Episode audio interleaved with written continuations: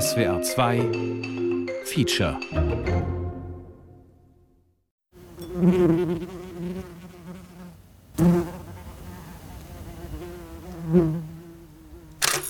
Prolog oder Die Eselin des Ognos.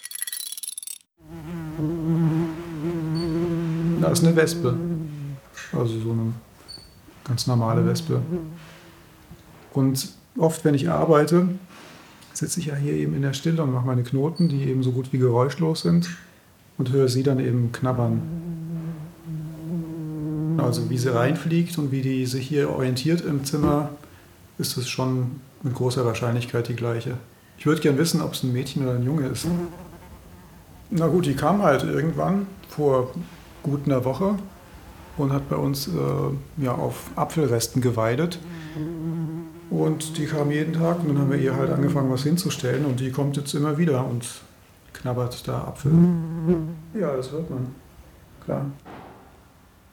Also jetzt höre ich sie gerade nicht, aber es gibt Phasen, da habe ich die, da stand das 3 Meter entfernt und habe es deutlich gehört, dass die dann so sägt und das Material zerkleinert. Es liegt vielleicht jetzt auch an den Außengeräuschen, dass die Kastanie so ein bisschen rauscht. Na, jetzt kommt noch ein Kumpel. Vielleicht liegt es auch an der Apfelsorte oder an der Form der Stücke. Also wenn die flache Scheiben haben, habe ich den Eindruck, dass man das schon ziemlich deutlich hört, wie die sich was rausschneiden. Also ich wollte was über den Mythos des Ognos erzählen. Das kommt aus Ägypten, der Mythos. Und der Mythos erzählt im Grunde die Geschichte von Ognos, dem Seilflechter. Der hat aus dem Sumpf Schilfgräser genommen oder Schilfhalme, Schilfgräser und daraus eben ein Seil geflochten, sein Leben lang. Und direkt neben ihm befand sich eine Eselin, die hat dann eben das frisch geflochtene Seil direkt wieder gefressen. Genau, amüsant finde ich die Geschichte, speziell jetzt, weil ich quasi seit 2 Wochen in Coworking mit einer kleinen Wespe arbeite, die eben während ich Knoten auffädle, auf einer kleinen Schale direkt neben mir Apfelscheiben zersägt. Also das war die Geschichte.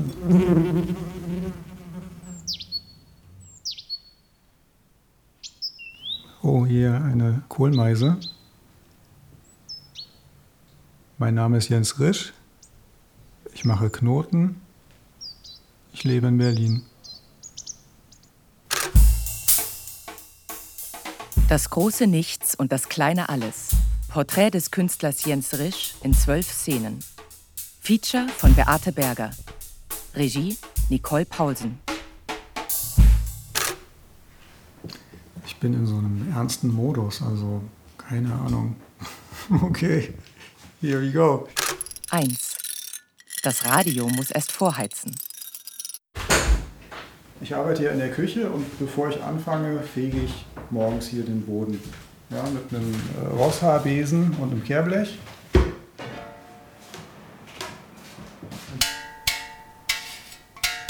Je nachdem, also ich bin ja flexibel. Ich mache 4 Stunden an einem Wochentag. Die kann ich mir über den Tag verteilen, so wie es günstig ist. Also im Urlaub, nur wenn wir unterwegs sind, mache ich 2 Stunden am Tag. Wenn ich 4 Stunden geschafft habe, fühlt sich das schon so an, dass ich ein okayes, ordentliches Tagwerk hatte. Schon. Aber es ist nicht so, dass ich jetzt da komplett fertig bin, sondern die 4 Stunden kommen ja auch so zustande, die entsprechen meinem natürlichen Bedürfnis, tätig zu sein, ohne mich zu verschleißen, weil ich ja am nächsten Tag weitermachen will. Und das möglichst ein Leben lang. Und das kann schon anstrengend sein. Also dieser große Bogen der täglichen Kontinuität, der kann anstrengend sein, wenn dann Sonderanforderungen dazwischenkommen. In der Küche von Jens Risch steht ein Radio von Nordmende aus den 60ern. Röhrengerät, einen tollen Klang. Ich muss erst vorheizen.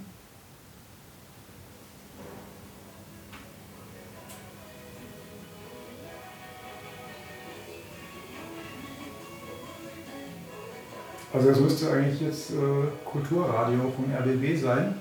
Es sei denn, Arthur dran und hat dann wieder irgendeinen Schrammelsender rein. Auf dem Fensterbrett der Küche liegt ein Schachspiel.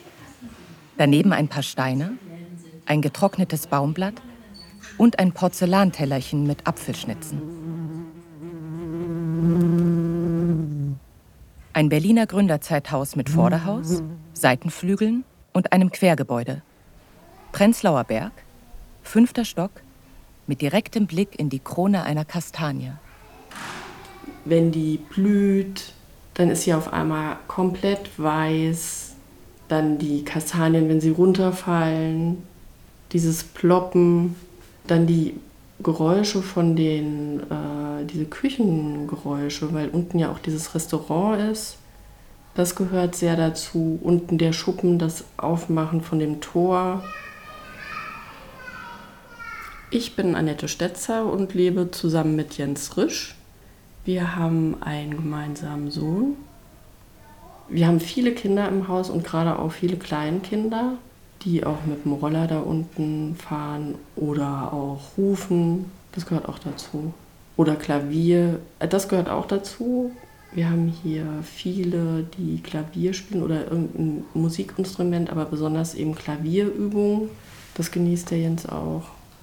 Manchmal mal auch Bauarbeiter. Das Frühstücksgeschirr steht noch im Abtropfgestell.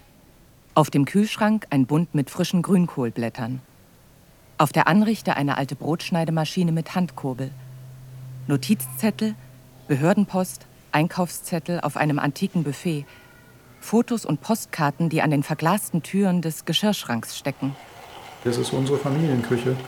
Beziehungsweise und mein Arbeitsraum, aber... Hier am Küchentisch knotet der Jens, aber der hat auch drüben im Zimmer auch nochmal einen Platz, wo er knoten kann. Das haben wir dann irgendwann eingeführt, weil mir das hier in der Küche dann zu dominant wurde.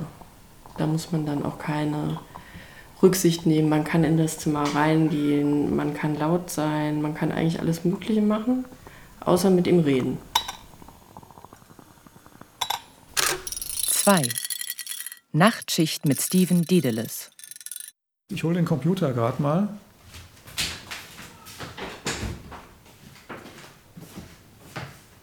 Also,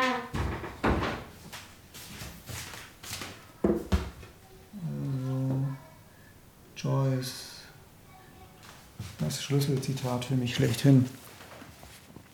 Also, wie wir oder Mutter Dana unsere Körper weben und entweben, sagte Steven, von Tag zu Tag unter fortwährendem Herüber- und Hinüberschießen der Moleküle, so auch webt und entwebt der Künstler sein Bild. Also in dem Ulysses kommt es mir so vor, als ob alles drinsteckt, was man so wünschen kann. Da steht zum Beispiel auch drin, sie zeigte mir, wie man mit einer Hand einen Knoten in einen Faden macht. Auf Seite 970 war das. Also Joyce ist auf jeden Fall für mich immer wieder so eine Weide zum Zurückkehren. Das habe ich vor über 20 Jahren angefangen. Da habe ich im Sicherheitsdienst in Frankfurt gearbeitet, eben Nachtschichten, 12-Stunden-Schichten. Das war unter anderem in der Europäischen Zentralbank, dort im sogenannten Eurotower. Und da habe ich übrigens auch angefangen mit dem ersten Seidenstück. Nachts. Also ich habe Radio gehört, viel gelesen. Ich habe damals James Joyce, eben Ulysses, gelesen und eben verschlungen. Und weil mich das so begeistert hat, habe ich dann eben angefangen, Szenen, die mir gefielen, rauszuschreiben. Und da ist ein Katalog von 10 Blättern mit vielleicht 1000 Textstellen entstanden. Von Tag zu Tag unter fortwährendem Herüber- und Hinüberschießen der Moleküle, so auch webt und entwebt der Künstler sein Bild. Ja, war so ein bisschen wie Rapunzel.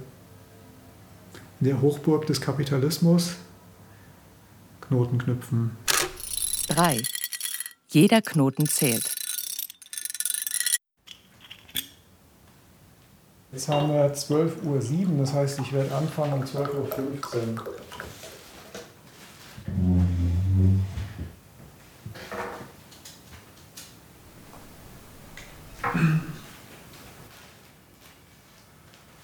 Also jetzt können wir von mir aus noch quasseln. Ich warte jetzt, ich komme zur Ruhe. Bis in 6 Minuten fange ich dann ja an. Da sitze ich einfach still, mache gar nichts. Weil ich ja eben nicht mit Zeitdruck arbeite, sondern meinem natürlichen Tempo entsprechend. Und das muss ich dann erstmal finden, so wie so ein Eintunen. Jens Risch hat sich umgezogen. Er trägt eine beige Chinohose, die an den Beinen über und über mit rotem Garn geflickt ist. Er rückt sich einen Hocker ohne Rückenlehne vor dem Küchenfenster zurecht. Musiker und Tänzer haben einen ähnlichen Ernst, wenn sie sich auf ihre Auftritte vorbereiten. Er holt einen Bleistift und eine Sammelmappe aus dem Schrank und notiert darin etwas mit der linken Hand. Ich habe Blätter, auf denen ich die Arbeitszeiten eines Monats eben sammle. Die erste Stunde habe ich eben mit meiner Schreibhand geschrieben, also mit der rechten Hand. Und die zweite mit der linken Hand, weil ich stündlich eben auch die Orientierung, wie ich mein Material durch die Hände führe, ändere. Und das habe ich vor ein paar Jahren begonnen, um einfach die Symmetrie zu verstärken, einfach auch in Bezug auf langfristige Abnutzungserscheinungen bei den Händen oder auch in Bezug auf meine Sitzposition, fand ich das eben einen bereichernden Schritt. Und ich musste das auch langsam lernen. Also das hat irgendwie Monate oder ein halbes Jahr gedauert, bis ich dann eben mit der schwächeren Handorientierung vergleichbar gute Knoten zustande gebracht habe. Also ich schaffe 360 Knoten ungefähr in der Stunde. Und 20 nebeneinander sind 1 Zentimeter, 18 Zentimeter ungefähr sind das dann in einer Stunde. Ich mache den einfachsten Knoten, den es gibt, und der heißt Überhandknoten. Das ist einfach den Faden zu einer Schlinge gelegt und dann das Knotenende durch die Schlinge durchgefädelt und dann zugezogen. Die Rolle mit dem Rohmaterial habe ich in der einen Hosentasche und dann wickle ich davon so circa 1 Meter unbearbeiteten Faden ab, habe die Kugel des schon gearbeiteten Materials eben in der Hand, mache dann eine Schlinge aus dem Rohmaterial und führe die Kugel, die schon geknotet ist, durch die Schlinge durch und ziehe die Schlinge zu. Und der Knoten, der dann dadurch entsteht, den führe ich dann so nah wie möglich an den vorherigen Knoten dran. Das ist dann so ein Dranrangieren, Dranschrauben, Schieben. Um einen so einen Knoten sauber zu setzen, brauche ich ungefähr 10 Sekunden. Über den letzten Knoten der ersten Generation kommt der erste Knoten der zweiten Generation und ich arbeite dann das Material rückwärts wieder. Und so geht es dann hin und her. Über die zweite Generation folgt die dritte, dann die vierte, die fünfte. Und für ein Seidenstück aus 1 Kilometer sind es dann, kann ich schon sagen, 7 Generationen. Wobei die 7. Generation ist dann das finale Knoten. Das ist schon nochmal ein eigener Abschnitt, den ich jetzt vor kurzem beschlossen habe, auch als Generation zu definieren.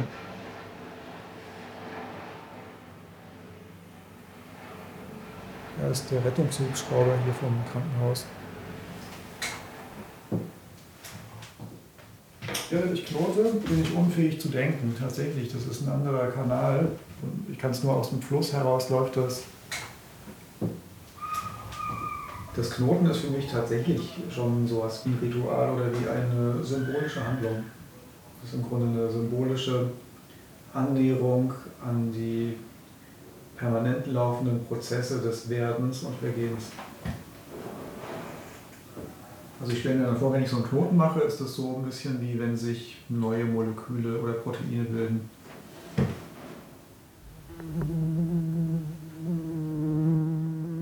Ja, aber es hat was Existenzielles für mich. Also jeder Knoten zählt und jeder Knoten ist eine Veränderung. Hat was mit Transzendenz zu tun. Und genauso ist nicht nur der einzelne Knoten eben so aufgeladen für mich, sondern auch ein fertiges Knotenstück, in dem dann halt eine 3/4 Million Knoten stehen. Der steht dann halt eben für einen größeren Veränderungsprozess. Jeder Knoten, der fertig dann auf dem Tisch liegt, bedeutet eben ein großes Zeitpensum gelebter Zeit, die hinter mir liegt. 4. Zurück zur weißen Chrysantheme. Also, mal schauen. Das ist jetzt das letzte Stück, was ich fertig gemacht habe. Das sind 1000 Meter Baumwolle. Jetzt haben wir hier zum Vergleich. Das ist ein klassisches Seidenstück, also 1 Kilometer Seide. Beides ja, Garn, beides 1 Kilometer lang, nur eben ist die Baumwolle ein bisschen dicker offensichtlich, deshalb ist es größer. Aber in den Händen habe ich das nicht gespürt, dass das Material irgendwie dicker wäre, also das ist nicht fühlbar, der Unterschied.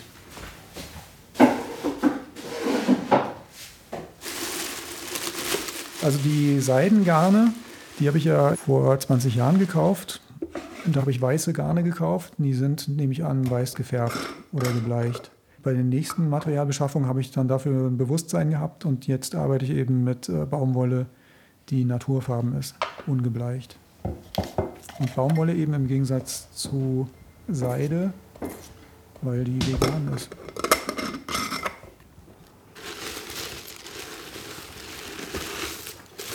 Also das hier ist jetzt Seidenstück 7, das war 1000 Meter weiße Seide. Das habe ich geknotet vom 13. Januar 2017 bis zum 28. Juni 2018. Und das waren 1679 Arbeitsstunden. Die Maße habe ich jetzt hier nicht, aber es ist in etwa faustgroß und wiegt 32 Gramm.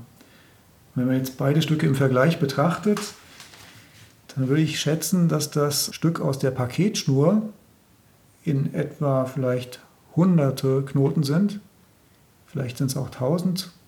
Aber das Stück nebendran aus dem Seidengarn, was viel kleiner ist als das Schnurstück, das sind eben ungefähr 3/4 Million Knoten. Und die Seidenknoten nehme ich wie ein Rauschen wahr.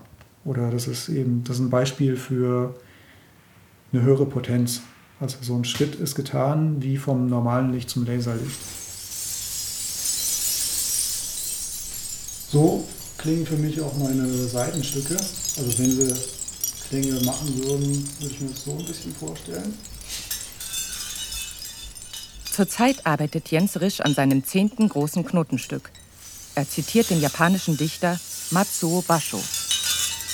Als meine Augen alles gesehen hatten, kehrten sie zurück zur weißen Chrysantheme. Und das entspricht im Grunde bei mir so der Entscheidung, irgendwann nur noch mit weißem Garn zu arbeiten. Nach also vielen Experimenten, auch mit den Haaren, mit farbigen Schnüren, mit Seilen. Ich habe dicke Seile auch zu Knoten verarbeitet. Irgendwann habe ich dann eben entschieden, 1 Kilometer lang und eben ein gezwirntes Garn und in der Naturfarbe. Das wäre das Ideal. 5. Die minimalste Geste. Mit dem ersten Seidenstück hat Jens Risch im Oktober des Jahres 2000 begonnen.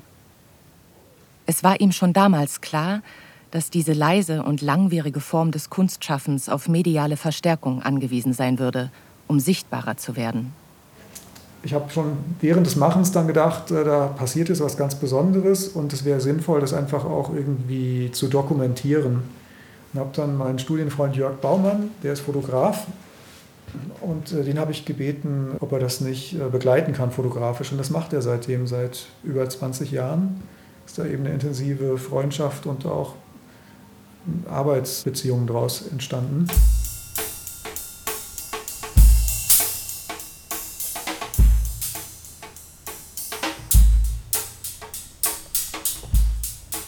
Jörg spielt Schlagzeug, der ist sehr musikalisch. Wir haben eine ähnliche Wahrnehmung, was Klänge oder Stofflichkeiten angeht oder Choreografien aus dem Alltag. Das ist schon so ein verbindendes Element. Und Jörg hat ja auch echt maßgeblichen Anteil an der ganzen Entwicklung, weil ohne seine Fotos könnte ich das gar nicht richtig kommunizieren. Die Fotos von ihm sind ja eigentlich dann die Türöffner.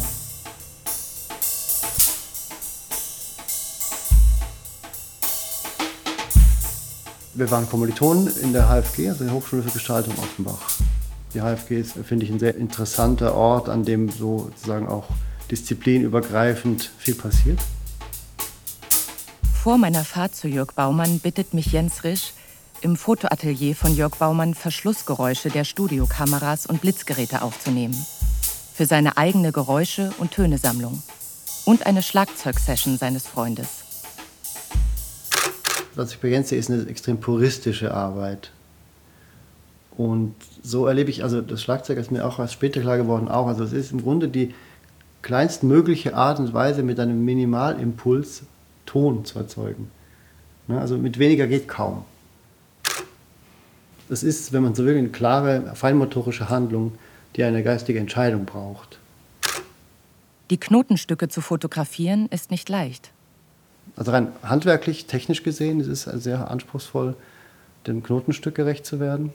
Also man muss eine Position finden, in der das Knotenstück diese unbestimmte Form behält.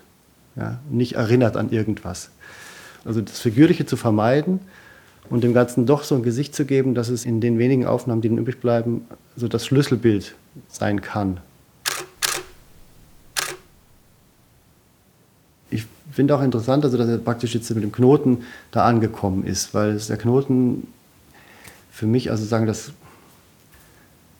das große Nichts und das kleine Alles ist. Ja, also im Grunde nimmt er einen Werkstoff, einen Faden und macht die minimalste Geste. Das Interesse oder die Neugier für vielleicht das etwas weniger Laute und für diese etwas leiseren Sensationen, das zieht sich immer durch. Der Knoten ist sozusagen die Verdichtung. Ja? Also es ist das große Nichts und das kleine Alles, würde ich das nennen.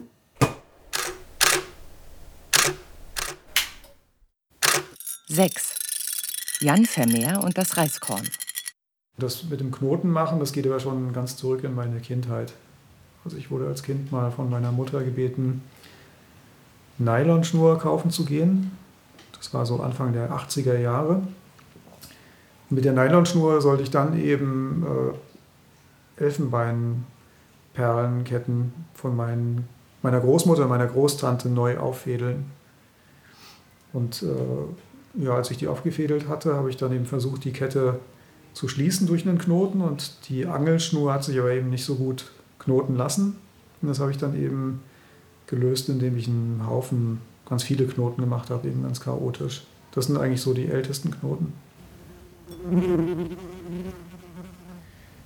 10 Jahre später, da hatte ich gerade Abitur gemacht und war in der Vorbereitung einer Mappe für die Bewerbung eben an der Kunsthochschule. Und da habe ich alles Mögliche eben probiert, viel experimentiert, gezeichnet, gemalt, gebastelt, und unter anderem habe ich eben dann auch mal irgendwann aus Langeweile eins meiner langen Haare, ich hatte lange Haare eben, da habe ich Knoten reingemacht, so ohne mir was dabei zu denken, und das, was dann rauskam, hat mich irgendwie an einen Glühdraht in der Glühbirne erinnert. Das habe ich dann auf einen Objektträger geklebt und mich unter anderem damit eben auch beworben, und da wurde ich auch genommen. Das war in Offenbach an der Hochschule für Gestaltung, und nach dem Grundstudium dort bin ich ja eben ans Städel gewechselt und habe mich dort auch nochmal bewerben müssen, auch eben wieder mit eben diesem kleinen geknoteten Haar.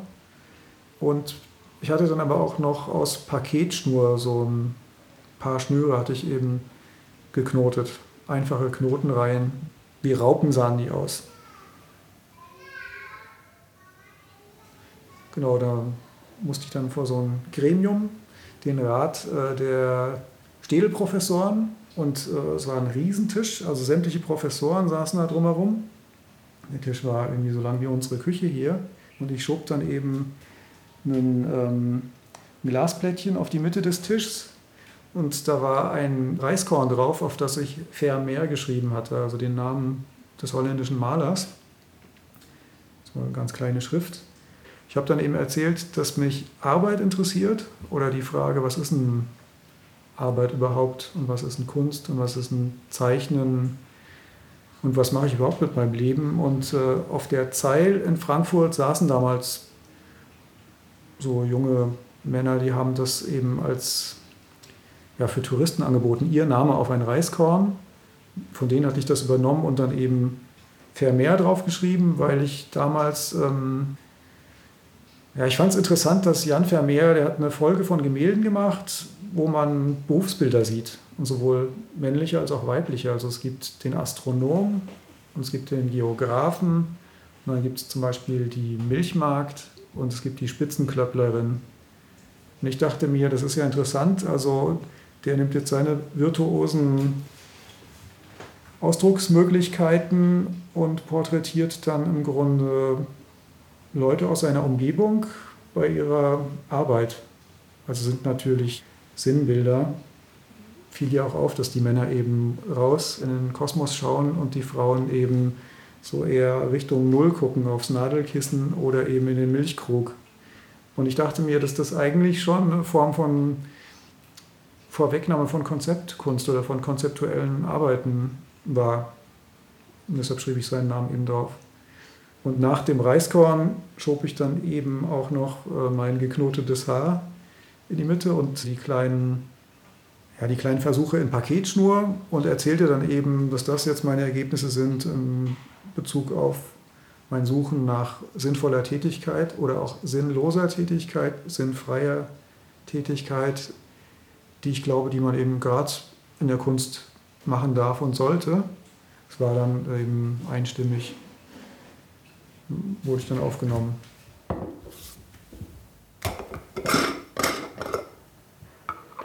Übrigens das einzelne Haar, wo ich eine Spiralform hineingeknotet hatte und mit dem ich mich beworben hatte, das wollte ich mal jemandem zeigen, der mich hier besucht hat, eben beruflich, und das war wichtig. Und ich hole dann die Schachtel, klappe es auf und es ist nur noch der Objektträger mit den Klebestreifen drin, weil das einfach, das wurde weggefressen.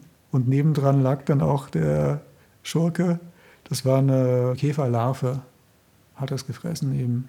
Deshalb ist das hier auch übrigens in mehrere Schachteln verpackt. Also das Haarstück ist in einer Aluminiumdose, die ziemlich luftdicht verschließbar ist. Die ist wiederum in einem Schraubglas und das wiederum in der Holzschachtel. Also das sind jetzt die maximalen Sicherheitsvorkehrungen, die mir eingefallen sind, um das Stück zu schützen.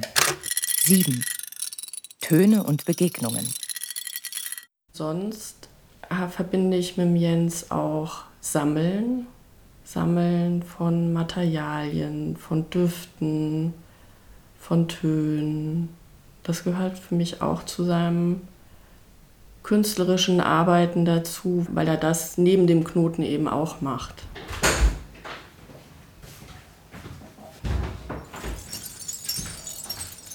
Das habe ich mal auf dem Flohmarkt gefunden in Offenbach. So klingen für mich auch meine Saitenstücke. Also wenn sie Klänge machen würden, würde ich mir das so ein bisschen vorstellen.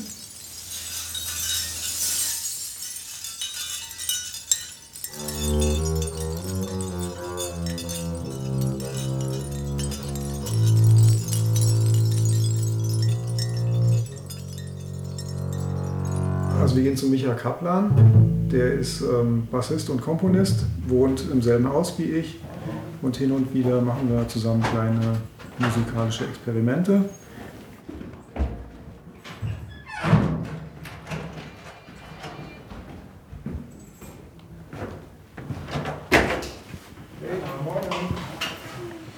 Also jetzt sind wir hier bei Michael Kaplan, der kocht gerade.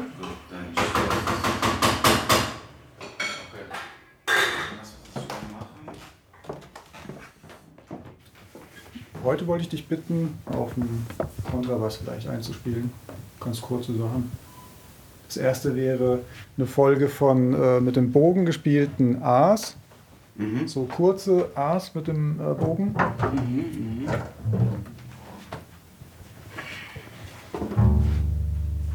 Okay, soll ich jetzt? Und zum Beispiel, also so, genau, gib mir doch bitte mal einen A, einfach ein kurzes.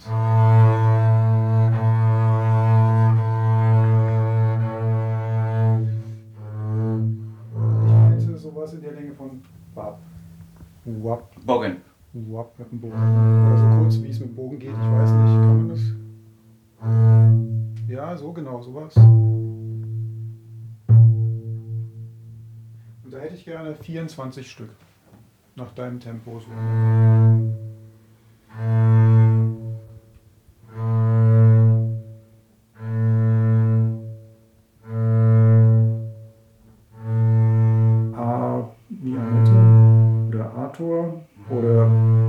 Klingt.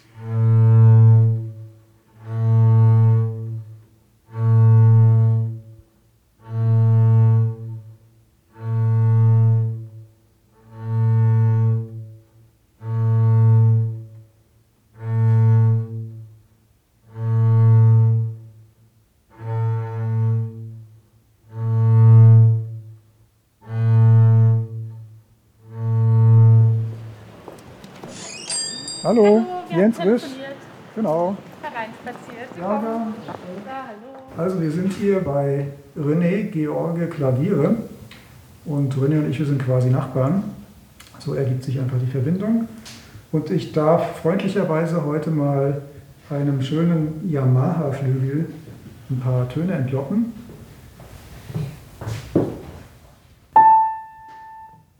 Das erinnert mich jetzt an meine Kindheit. Also wir hatten einen vergleichbaren Flügel im Musikzimmer. Na, das Ziel war eigentlich, nicht irgendeine Klavierspielfähigkeit auszustellen, sondern den Ton zum Klingen zu bringen. Aha. Genau, und ich hoffe, dass es bei den angespielten Tönen vielleicht dann doch der Ton an irgendeiner Stelle zum Hörer durchdringt.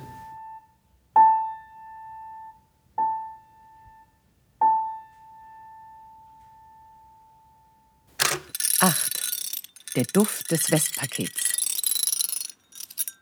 Im Januar 1973 bin ich geboren, in Rudolstadt, das ist in Thüringen. Und aufgewachsen bin ich dann eben in Oschersleben. Oschersleben-Bode, da gibt es jetzt nur so eine Autorennstrecke, das ist, glaube ich, so das Bekannteste.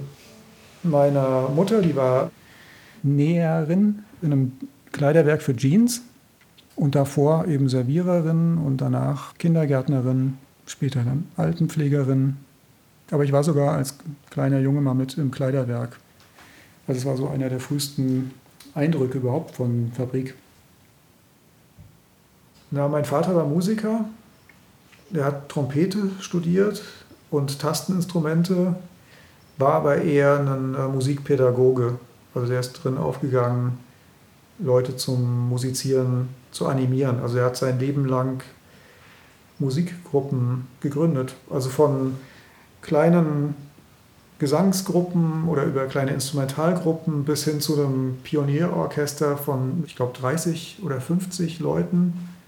Genau, der sollte auch hier im Palast der Republik eben das von ihm gegründete Pionierorchester eben dirigieren, was da nicht stattfand, weil dort vor Ort alles war aufgebaut, hat er seinen Bruder begrüßt, der aus Hessen angereist war. Also ich bin ja in der DDR aufgewachsen eben. Und das war eben Kontakt zum Klassenfeind, hieß es, glaube ich. Und ab da haben sie ihn abgesägt. Also der hat das Konzert dort im Palast der Republik selber nicht mehr dirigiert. Das hat jemand anders dirigiert. Sein Orchester, das der aufgebaut hat, also wirklich von Null auf bis zum Orchester, das spielfähige Orchester eben. Und am Schluss musste er dann eben Schrauben sortieren. Genau, und das hat ihn zermürbt. Und meine Eltern hatten einen Ausreiseantrag gestellt. Das Ganze war ein Prozess dann von gut 1,5 Jahren mit dem Ausreiseantrag. Also mit dem Stellen des Antrags waren sie dann erklärte, bekennende Systemkritiker oder Staatsfeinde. Dann wurden nochmal die Repressionen verschärft und irgendwann haben wir dann eben Bescheid bekommen, dass wir jetzt innerhalb von 4 Stunden das Land verlassen müssen und dürfen mitnehmen, was wir tragen können. Also ich wurde von Stasi-Mitarbeitern aus der Schule abgeholt, parallel dazu meine 5 Jahre jüngere Schwester. Ja, und dann sind wir zum Bürgermeister und dort erklären, also ich war 12, meine Schwester war 7, mussten wir erklären, ja, wir möchten mit unseren Eltern in die Bundesrepublik ausreisen. Und das waren noch innerhalb dieser 4 Stunden Zeitfrist, die wir staatenlos waren, zu absolvieren. Also erst für mich auch eine außergewöhnliche Persönlichkeit in seiner Klarheit auch, in seiner Bestimmtheit und in seiner Zartheit auch. Also es ist so eine Mischung auch, die man selten antrifft. An der Grenze mussten meine Eltern noch die letzten Schmuckstücke abgeben, an der ostdeutschen Grenze. Und dann sind wir durchs Dunkle gefahren und dann plötzlich waren da Lichter in der Dunkelheit. Es waren Neonreklamen, sowas kannte ich nicht. Und ich habe mich immer gefragt, wie sieht es denn im Westen aus? Ja, ich konnte mir das nicht vorstellen. Und die große Frage war, wie sehen hier die Häuser aus? Wohnen hier alle Leute vielleicht in verspiegelten Hochhäusern? So habe ich mir das so gedacht. Und als ich dann hier war, musste ich auch selber drüber lachen, über die naive Vorstellung. Von Jens habe ich ja auch mitunter so die Freude an Dingen geteilt, wenn sich der Glanz auf einer Wasseroberfläche irgendwie besonders abspielt oder sowas. Das kenne ich von ihm gut und da stößt er bei mir auf offene Ohren und so. Also das ist schon was ich schon früh von ihm kenne, auch die Faszination für das Natürliche im weitesten Sinne. Oder es gab von Wrigley's Spearmint damals eine populäre Werbung. Da sind die Leute bei Sonnenschein mit einem meterlangen Wrigley's Spearmint Gum unterm Arm durch den Park gelaufen. Wrigley's Spearmint Gum, Gum, Gum, Wrigley's Spearmint Gum, Gum, Gum, ah, Ich habe jedenfalls gedacht, so laufen die Leute hier im Park rum. Völliger Quatsch, aber ja, das sind so lustige Erinnerungen. Und hier waren meine Mitschüler, die waren weiterentwickelt, die waren größer, die waren schon mehr in der Pubertät als ich, aber auch eigentlich, als ich meine Mitschüler ein paar Tage zurück in Erinnerung hatte. Die waren alle toll gekleidet, die hatten alle Frisuren und die haben geduftet. Die haben nach Shampoo geduftet, nach Duschgel und nach Kaugummi. Die haben geduftet wie ein Westpaket. Kennt ja jeder DDR-sozialisierte Ostdeutsche den Begriff des Westpakets. Das ist eine zauberhafte Mischung von Kaffee, Waschpulver, vielleicht noch Tabak und Schokolade. Das habe ich dann hier im Alltag an realen Leuten dann erlebt und hatte jahrelang starke Minderwertigkeitskomplexe, also von wegen die westdeutschen Menschen, das sind ja alles bessere Menschen, die sind ja viel toller, also völlig absurd, keine Ahnung, woher das kam, aber tatsächlich so ein Minderwertigkeitskomplex, der ganz langsam erst wegging. Aus der DDR-Vergangenheit kommt bestimmt auch noch mein Interesse an Textilien. Meine Affinität zu schönen Stoffen kommt aus einem Mangel an schönen Stoffen. 9. Ein Brunnen wie aus Nougat. Wir sind jetzt mitten in Frankfurt am Willy-Brandt-Platz. Das ist Schauspielhaus, Neue Oper. Und das ist so ein bisschen die Gegend, in der ich auch mit Jens manchmal einen Spaziergang gemacht habe.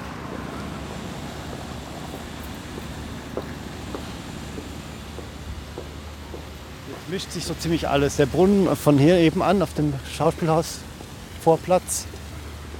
Die Baustelle, Autoverkehr, die wehenden Krawatten der Banker.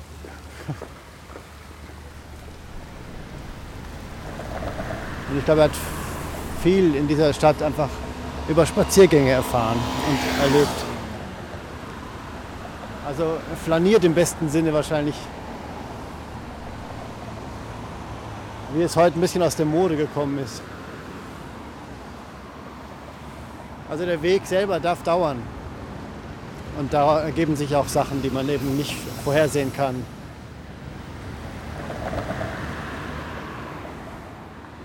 Und das machen wir jetzt auch. Wir gehen jetzt zu diesem Brunnen, den ich mit Jens immer wieder besuche. Und wenn ich den Brunnen sehe, denke ich oft an ihn, weil da hat er große Freude dran. Der hat so eine Anmutung wie aus Schokolade.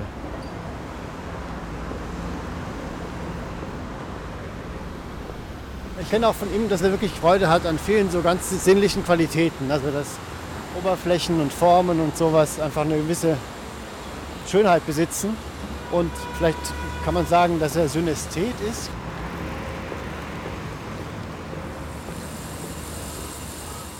Ein einfacher Klang kann bezaubernd sein. Also diese Baustelle, die uns jetzt hier terrorisiert, könnte man auch als Musik wahrnehmen. Das ist einfach eine Haltungsfrage. Da ist der Brunnen, guck mal da drüben. Man hört ihn schon. Und der hat was von so einer Konditorware ein bisschen. Ich glaube, es hat ihm immer gut gefallen, einfach wie die Form umschrieben wird von dem Wasser, das daran entlang fließt. Der Platz hier vor der Commerzbank, zwischen Steigenberger Frankfurter Hof und Commerzbank. Ein kleiner Platz mit diesem Brunnen.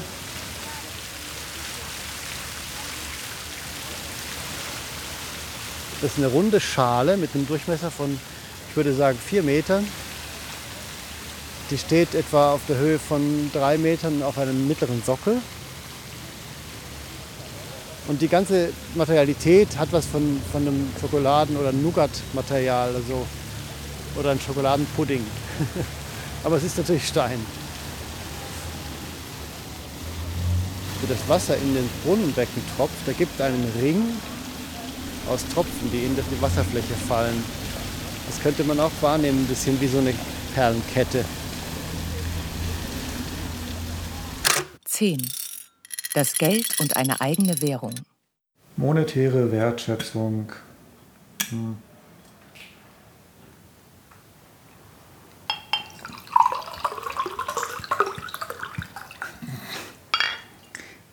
Klang jetzt wie ein Kommentar, oder?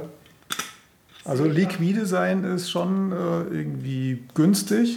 Klar, so viel Geld, um die Grundbedürfnisse decken zu können, hoffe ich immer zu haben. Das auf jeden Fall.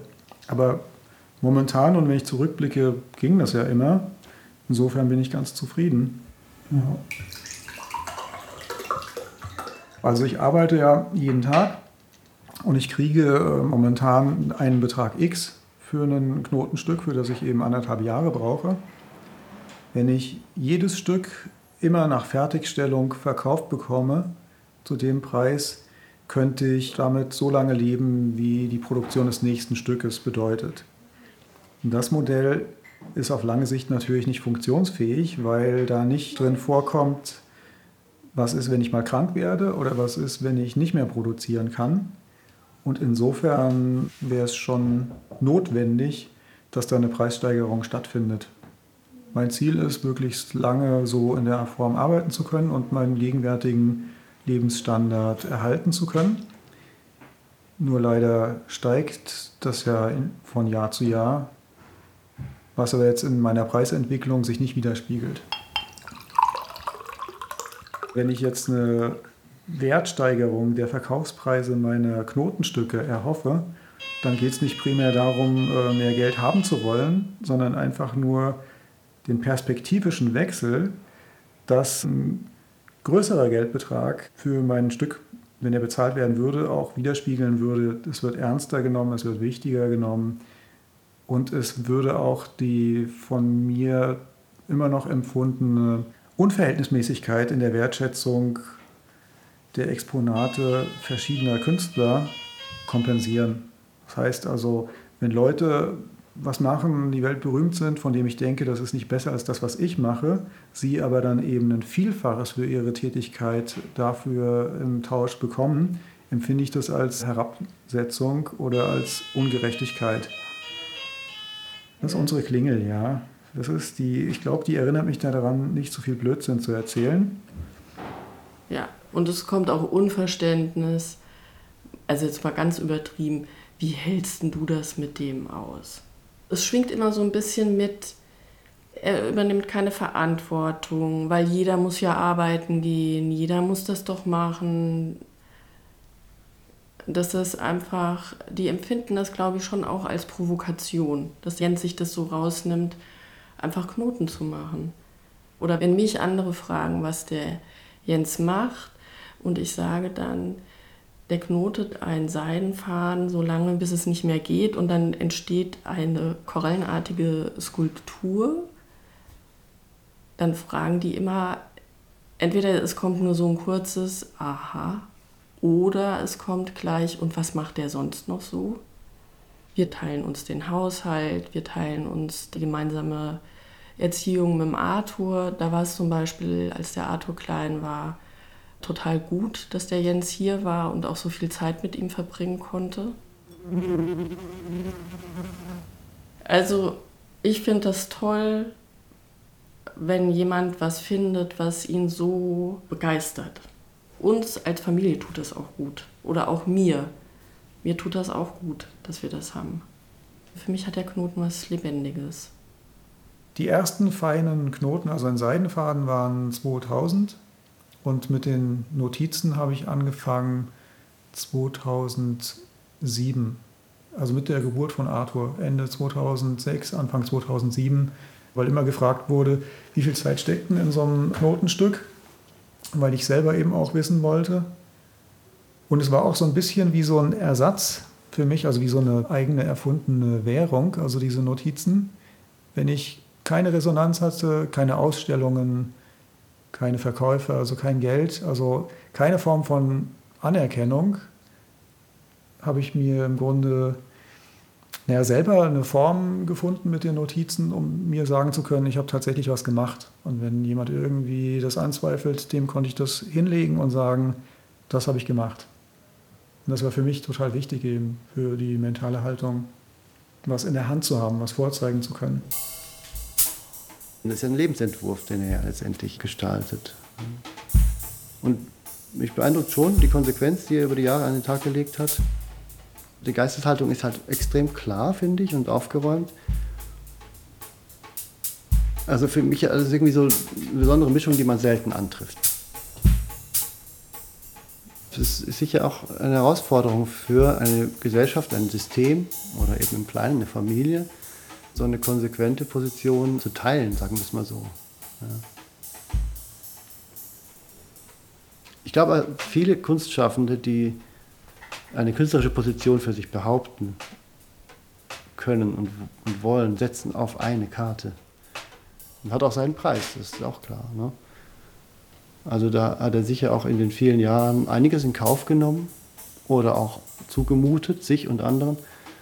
Es ist eine ambivalente Haltung auch. Sie ist auf eine Art sehr zurückgenommen, sehr bescheiden, eigentlich sehr konzentriert und leise. Im selben Moment fordert sie wahnsinnig viel ein. Also um das zu erleben, was er anbietet, muss man sich schon also auch sehr deutlich darauf einlassen. Und Hingabe ist dann einfach die Voraussetzung. Der ganz leise Ton, der will einfach, dass alle still sind. Sonst wird er nicht gehört. Das heißt, es ist auch ein Diktat, indirekt. Vielleicht nicht autoritär, aber indirekt will es natürlich Aufmerksamkeit auch generieren, die sonst selten ist. Das ist schon noch ein Anspruch. Das große Nichts und das kleine Alles. Es ist ein großes Wort, aber Demut, finde ich, ist echt auch ein Wort, was ich in den Zusammenhang bringe. Mit Jens ist es eine Begegnung mit jemandem, der für mich ganz vorne an der vordersten Stelle eigentlich geforscht hat, sozusagen. Und das tut er nach wie vor. Also das ist, was ich eben auch so, das Staunen nenne. Ne? Also, dass er das Staunen kultiviert. Ey, warum man hier nicht weggehen kann.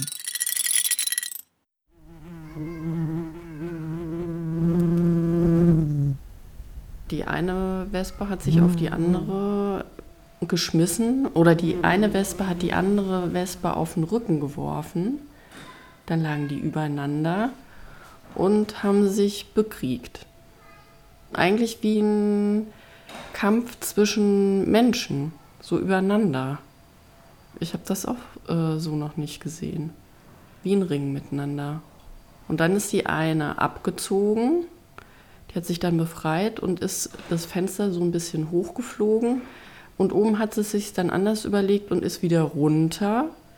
Das hat die andere Wespe, die noch auf dem Apfel saß, gesehen. Und hat sich dann umgedreht und so signalisiert, hier geht's nicht weiter. Und dann ist die andere abgezogen und rausgeflogen. Ich wollte schon öfter mal umziehen, auch als der Arthur dann größer geworden ist.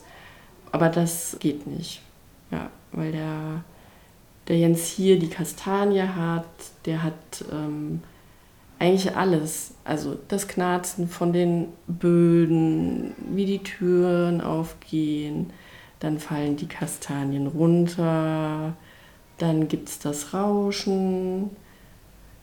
So, also alles, was hier an Atmosphäre ist, gehört zu ihm.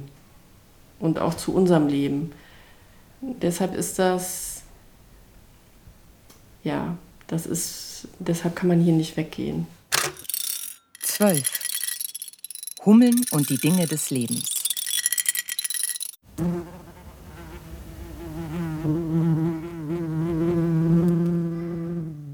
Das ist auch wieder am Sägen.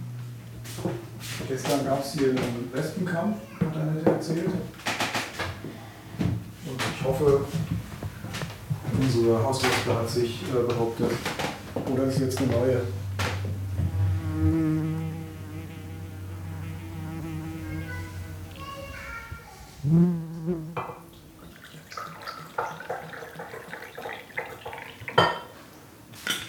Erinnert an galoppierende Pferdchen.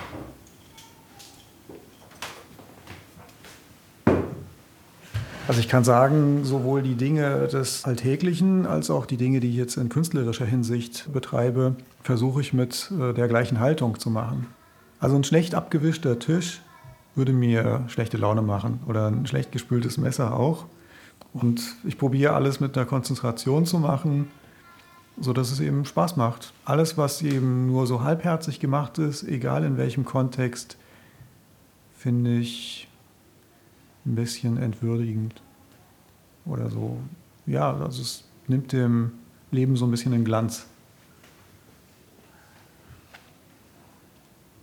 Das ist natürlich vielleicht auch ein fragwürdiger Anspruch. Mir ist auch schon mal tatsächlich beim Knotenmachen ein Hummel in der Hand gelandet und eben die Höhle meiner Hand hat die dann erkundet. Auch schön.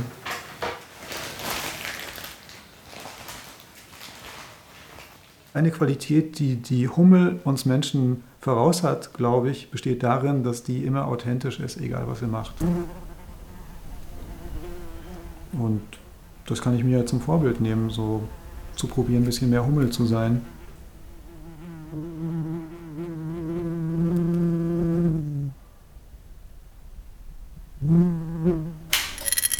Nachtrag. Ein paar Tage nach meinem Besuch bei Jens Risch bekomme ich eine Mail von ihm. Überschrift: Lauf der Dinge. Liebe Beate, die Wespe wurde leider von einer viel kleineren Spinne erjagt. Jetzt hängt sie zusammengeschnürt in ihrer Vorratskammer im Eck unter dem Küchenfenster. Im Anhang eine Tonaufnahme, die er schon in Berlin erwähnt hatte.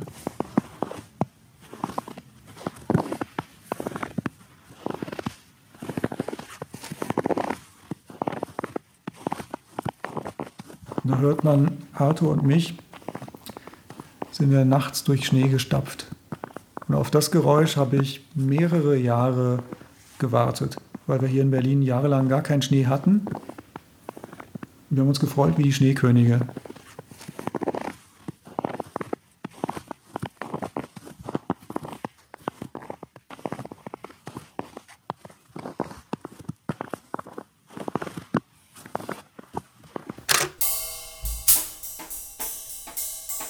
Das große Nichts und das kleine Alles. Porträt des Künstlers Jens Risch in 12 Szenen. Feature von Beate Berger. Sprecherin Paula Skorupa.